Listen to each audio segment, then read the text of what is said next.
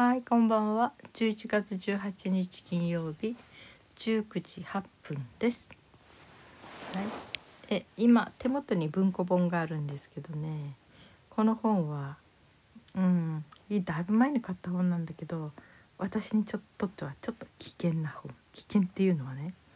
その本を読むともううずうずと掃除がしたくなってしまう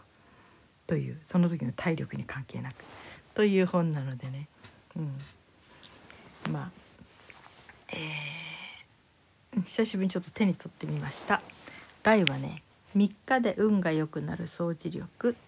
ていうので、えー増田光弘さんという人が書いてる本ですね。うん、えっ、とね2006年に出てるから、えー16年前、ね、に出た本なんだ。うんでねその人がいろんなことを書いてある。一番最初に出てるのはとにかくもう体力も何もなくて何にもできないけど何か一つやったらいいっていうのはとにかくね換気をしましょう。窓を開けましょう。って言ってましたね。何にもやる気力がないならせめて窓を開けて家中の空気を入れ替える。それがとてもあの大事なことですよって。うん、言ってますね換気の3つの効用、うん、外からエネルギーを取り入れます。プラスのねで汚れた空気を外に出します。そして意識的に呼吸して疲れを取り除く、まあ、深呼吸にしても綺麗な空気を吸うってやっぱり大事みたいですよね物理的にもね。物理的というか生物的にというか。うん。あのー綺麗な空気をちゃんと酸素がいっぱいの空気を吸うといや吸えずにいると疲れが溜まりやすくなったり取りにくくなってしまいますということがあるみたいです。うん、とにかくねこの換気って本当大事みたいですよね。あれナイチンゲールでしたっけ？初めねクリミア戦争なんかもういっぱいね患者さんがいるとこでとにかくもう換気をするようになって窓を開けてとにかく空気をとにかく入れ替える。うんそうするとだいぶみんなの症状が良くなってったっっていうことを聞いたことがありますね。うん、それからね私は北海道にずっと住んでたから真冬に窓を開けるなんて信じられない考えたこともなかったんですよ。あのー寒くなっちゃうからねせっかく温まった部屋が。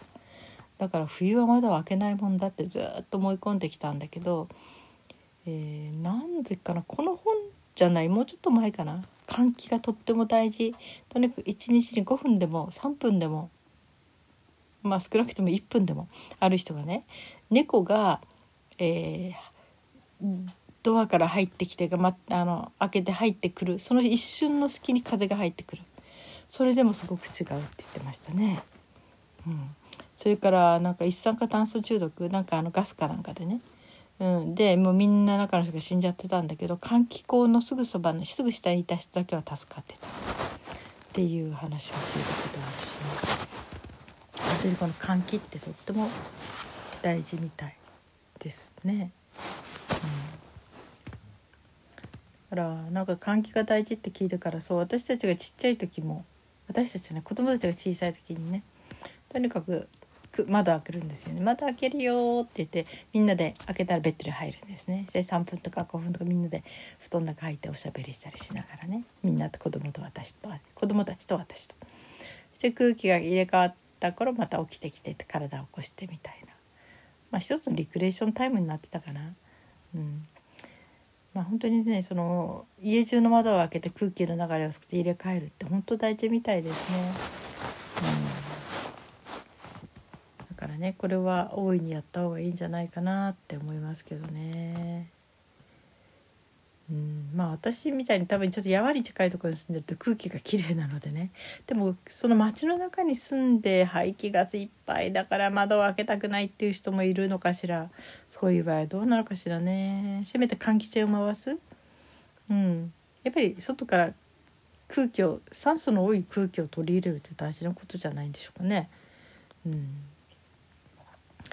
調べたことないけどね。ものすごい酸欠状態になるほど人がいっぱいいる部屋で。要するに締め切った住宅？もう古い家とかね。でそういうことで人間がただ酸素吸って入れ替えもしないでずっといたらどうなっちゃうのかなとかね、うん、まあ、えー、密閉してない限りね、えー、家の中で酸欠になることはないとは思うんだけどね、ただ本当にこの換気って大事だってことでとにかくもう冬でも1日1回はちょっと数本当に数秒30秒とかねだけでもいいからとにかく換気するっていうことはまあ癖にしてますね。一番簡単で一番で楽ちんな掃除方法お掃除空気の掃除方法ですね。うん、はい、でこの中のあと次のテーマでいろいろあるんだけど一つね今日が目に入ったのは排水口は精神状態の合わせ鏡ってこの人は言ってますね。うんあのー、ある人がね管理職としてすごく働いていたと大手メーカーので忙しい毎日で追われて掃除もできずにいて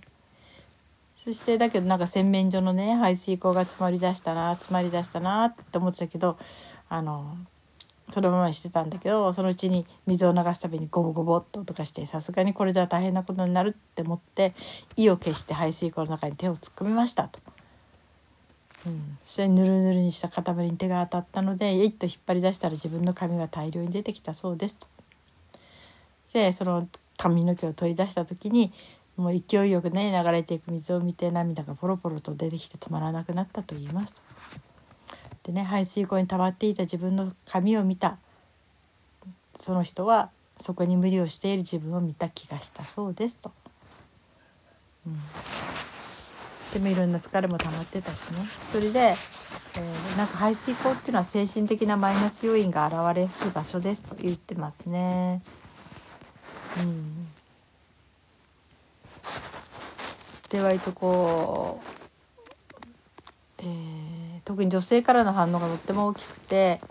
えー、この排水系についてはね他人によく思われようとして合わせてる自分とか頑張りすぎてる自分などに気づくきっかけになるって言います。でこの排水口あなたの家の排水口は汚れてませんかってもし無理をしていると感じたら是非掃除をして流れを良くしてください。心の汚れもすっかり洗い流すことができるでしょうって言ってます。なんか精神論のように感じるけど実際なんかねそういうことってあるっていうのかな。そのまずその自分が何かに気を取られててずっとね2ヶ月くらいかな。気づいてふっああ最近流しの換気口換気排水口をきれいにしてないと思って見たことがあったり。そしたらねその茶色に染まっちゃってたんですよね。中の排水溝の中の中っていうかその、えー、ものたちがあの器具というか、うん、びっくりして私ここまで掘ってたことないと思って、まあ、多分その時に流しに立たない時期があったのかな。ちょっと娘に任せて。娘はお茶を洗ってくれるんだけどアルバイトでね。その排水溝の掃除やなんかは彼女の管轄外なのでね。本来は私がやらなきゃならなかったんだけどもうお茶もずっと洗わないでいたら排水口を洗うことすら忘れててね。でも染まり始めてるびっくりして。なんか相当あの時は除菌っていうかなんかあの漂白してうん。その汚れを取りましたね。だから詰まったりはすることはないには詰まるようなことはしてないんだけどただ汚れがついてるのでこう変色しちゃうっていうのかな。うん。あれはほんとびっくりした。あんなにほっといたことなかったのにななんて思って。うん。やっぱり綺麗にするとすごくすっきりするっていうね。多分あのミラーリングっていう言葉と似てるのかなその鏡。だからそこを本当に一生懸命綺麗にすることでこうセルフケアにもなる。自分の体をいじってるわけじゃないんだけど自分でその気になってるとこを本当に綺麗にしていくことで自分の中まで自分で綺麗にしてあげたような気になる。そういうことって実際あるような気がしますね。うん。ね、排水口はね本当に歯ブラシ。なんか使い古してたっていうかね歯ブラシでまずざっと汚れをぬるぬるとか取ってその後で私の場合は重曹重曹で磨いてうん、そしてお湯かなんかでバーってかける感じかな。でね排水口のね本当に一番奥のものを洗った時に私歯ブラシ落としちゃったんですよ。そしたらねその流しの一番 S 極になったりしたのねところに引っかかっちゃって落ちてっちゃってどうしようとか思ってちょっと大騒ぎしたことあってね、うん、大家さんに言ったら大家さんが「いや取れるはずだから取ってみたらいいよ」って言われて。うん、だけど本当に先っぽの先っぽだからね手入れたって取れないしね。まあ透明歯ブラシがひっくり返ってて引っかかってても問題ないと思うけどでもねずっとそこに入りっぱなしじゃちょっと何かね起きそうな感じがしてね。それでお父さんか娘がこうなんか針金かなんか丸めてるかなんか一生懸命苦労して結局娘が取ってくれたのかな。うん。だから本当に結構いるらしいですね。あの奥の奥までやっちゃおうと思って中の中の方まで洗ってるしその掃除してたブラシを落っことしちゃって排水口とかそのパイプというかね、うん、ホースみたいに流しの中を通ってるようなああいう中に落っことしちゃうっていう人がね。結構いるらしくてだからもう本当に落ちないようにいろんなことを、えー、工夫をしたらいいっていうんで私はね、あのー、それからはブラシのとこに引っ掛けるなんか穴が開いてたんですよ。そこにピアノ線じゃなくてあれは歯ブラシの、うん、デンタル歯ブラシじゃなくてあのクロスんじゃないな何て言うんだあの糸みたいなもので歯の歯間を、えー、きれいにするためのね、うん、あれがちょうど置いてあってちょっと他の用途に使ってたんだけど。あれをあの歯ブラシの先っぽに巻きつけて巻きつけて穴に通して。そしてそれをどっかにちゃんと固定して、うん、万が一手から滑ってもあのその糸を引っ張ったら、えー、そのブラシが戻ってこれるように取り出せるようにって。そうやってやりましたね。うん、ほんとスルッといくんですよね。絶対がっつり握ってるつもりでも。皆さんはそういう失敗ないですかね。ただ本当にね排水口やるのは綺麗になりますよね。ちょっとよそのお宅に手伝いに行ったことあんまりないけどちょっとたまに行った時に、うん、大体は見た目はまあ綺麗なんだけどちょっと排水口掃除しよっかと思うと結構すごいことになってることありますからね。やっぱり排水口排水口っていうかそうねそういう大事ですね。本当に詰まっちゃった時は何だっけ？あのすごい強い液体パイプユニッシュみたいななんだっけねああいうものでこうズボーっと、うん、通すっていうこともあるしね。うん確かに重曹とかでもなんかやる方法あったんじゃないかな。うんそんなんで排水溝の掃除いいですよしてみると。まあできるなら癖にしちゃうといいですよね。まあ普通のね主婦さんとか普通の奥さんたちはっていうかご主人も要するに家事をなさってる方々だったら当たり前のように排水口やってるんでしょうけどね。うん、でもねたまに本当に何かにこう大変なものを抱えてたりとかそういうことがあった時に本当に12ヶ月もうやらないっていうことがある人もいるかもしれませんね。まさか1年に1回の大掃除の時だけやるっていう人はそういないのかなとは思うんだけどね。うん。排水溝ねできるなら開けたくないところですからね。あとお風呂場のところも排水溝もそうだしね。うん。でもやったらすごく気持ちがいいですよね。うん。排水溝で思い出したけど私が中学校の時にまあ教会とかねなんかそういうとこであのよくワークキャンプっていうのに行ったんですよ。えー、労働奉仕っていうかな何ていうかな病院とかそういうところで手伝ったりすることでね、うん、で私はよくクラスメートを誘って連れてったんですね。そしてその時に私中での仕事ってやりたく好きじゃなかったんですよ。割と女の子中の仕事してたんだけどあのいろいろと、え、室内でのいろいろなお手伝いね。もうそれよりも外出た方が気持ちいいと思って川の清掃。なんかすぐそこに川が流れてでなんかドブ川みたいな感じなんだけど、うん、そこの掃除を割と男の人たちがやってたんですね。でそこに混じってやってった時に私の友達がね本当にあんなぬるぬるした気持ち悪いものを平気で取ってあの集めてた。ものすごい感動しましたね。尊敬しました。私にはできない。あんな汚いもの触れないとか思って。もう何の気なしに何も考えて何も顔色一つ変えずにそのぬるぬるっとしたものとかなんかそういうものをもう集めてる。クラスメートの女の子を見てすごい、はあ、ひたすら尊敬しました。ああいう人になりたいないつかなりたいなとか思いながら今は無理って思ってましたね。うん。そういうねドロドロ気持ち悪いっていうね、うん、そういうものってありますよね。ただねこれはやっぱり女性の場合は意外とあの出産した後に赤ちゃんのお物お物っていうかなうんちとかねおしっことか。そういうものをいろいろ触触りはしないけど触っちゃう時もありますよね触れちゃう時ね。なんかそういうことをよくやるようになると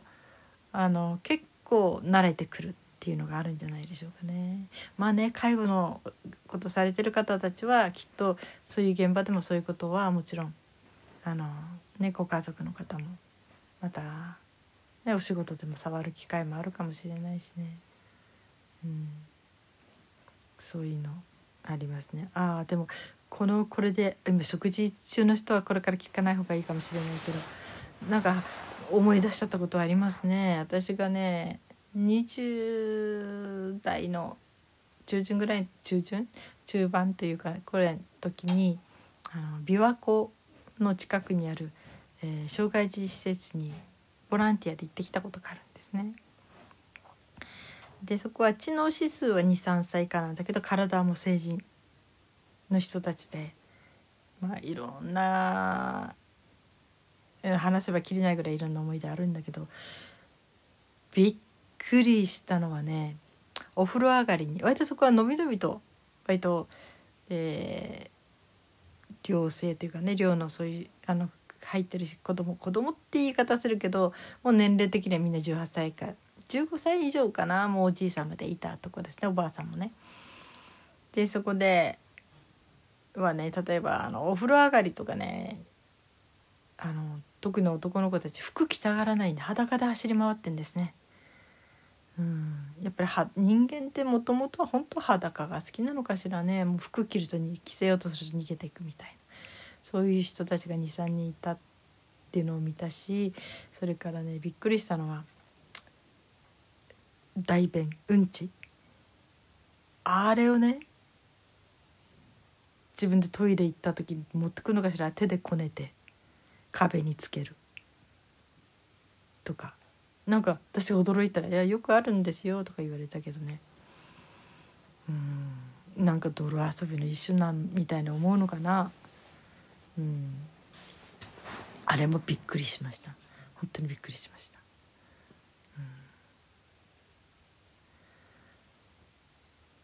でも人間のなんか原点、うん、だから人間は昔々の本当に昔はどうなんだろう自分の排泄物ともっと仲良しだったのかなとかね。まあでも匂いとかがあるからねそんなね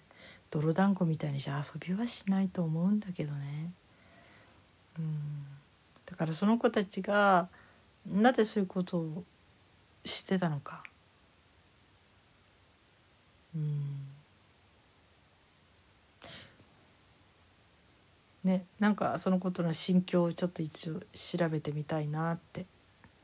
なんか専門で書いてる人いるかもしれないからね。でも子供ってどうなんでしょうね。うん。意外となんかね割とそういう話好きですよね。うん。うんちくん？うんこ？うんこ？なんかそういうねあの問題集もありますよね。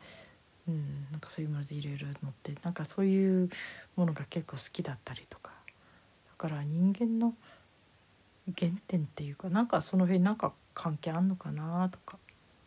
うん、なんかふと思っちゃいましたけどね。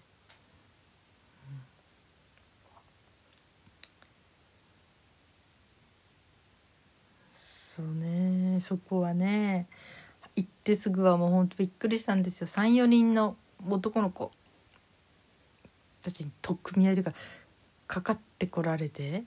なんか髪引っ張られてなんかなんかすごいことになったんですよ。えー、何人か。で後で聞いたらなんか一つの歓迎というかたお試し、うん、この人どんな人なんだろうみたいな、うん、一つの儀式みたいでね、助けてもらいましたけどね。スタッフが来て助けてくれたけど、うん、ちょっと怖いっていうか痛かった。うん、ただねそういうことがあってもなんかこうよく女性のスタッフさんでもねなんか顔に水バレになったりすごいこう、えー、赤い赤チンキって昔あったの知ってます？赤い、うん、消毒液みたいな。なんで赤なんでしょう。あれを顔にバーってで傷のところに塗ってそのまま街に買い物行ってた女の子がいるからそれすごいと思ったっていう人もいましたね。うん、うん、あそこのね話をしだしたらきりがないぐらいいろんな思い出があるからあれですね。うん一ついい思い出まあそこはねすごくこう人間的あまりこうね何かで縛り付けたりとかそういうことなるべくしないで本当にこう自由に、うん、あれするようなところでね割と人間的な感じの施設だったんですよね。でなんかそこにね本当に男の子を預けてたお母さんたちがいてお母さんがいてでその子もちょっと普通だったら心配だからってあんまり海まで連れていかなかった。みんなで散歩とか行ってちょっとあのみんなね要するに自由行動逃げようと思えば逃げれるしというか逃げるっていうのかな、うん、突然走り出すことも可能だしね。うんだからそのみんなで集団で散歩に行くってこと自体をやらないところもあるらしいんだけど、うん、だけどそこはそういうことをしていてそれ海もなんか危険かもしれないとは言われたらしいんだけどで海に遊びに行っている間になんかその男の子がなんか溺れちゃったらしいんですよね。まあこれは施設側の監督不行き届きってことになるだろうけどそれでもねその保護者の人はいや本当にそれまでにねその海に連れてってくれて本当に本人は喜んでいたっていうことでねありがとうございましたって言ってもうその子供さんが亡くなった後も毎年毎年ねなんか食べ物スタッフにから送ってくれてるっていうのを聞いていやすごいなと思いましたね。本当にねじねある今の人たちっていうか本当にただ、えー、過失？監督不行き届きで子供の命を取られたっって言って怒り狂うそういう保護者でもそれは施設の在り方にもよるんでしょうね。になってもおかしくないことなのにそうい事故が起きてもなおねその後感謝の気持ちをずっと表し続けている親っていうきっとすごいいい関係だったんだなってそしてそれだけのことをしてきたんだなと思いましたねその施設の人たちがね。どれだけ本当にその子のことを思ってね、えー、ちょっと、えー、規則的にはいけないことかもしれないけどっていうか、うん、ちょっとリスクがあってもそれでも子供を喜ばせるためにっていろいろしてきたっていうそのことがね、うん、ちょっと悲しい事故を起こしてしまったけれども。でもうん、ご両親がそのように受け止めているっていうことはなんか珍しいことだなって、うん、そして、うんね、なんかちょっと心に残るな出来事でした。出来事その話聞いてね、うん。はい、ちょっと長くなりました。はい、え秋の夜長いやもう札幌は冬ですけどね、うん、でついつい長く話しちゃいましたね。はい、今日は掃除の話からこういうことになりました。え皆さんあの換気換気はもう掃除したくない時でもするといいですよ。それからまあねちょっと元気のある人はとかふと思い出した人はちょっと排水口を覗いてみてお風呂場もそうだしね流しもそうだし洗面所もそうだしちょっとやってみると意外と何か発見があるかもしれませんよ。はい、えー、皆さん今日はどのようにお過ごしになりましたか？今日も生きていてくださってありがとうございます。それではまた明日。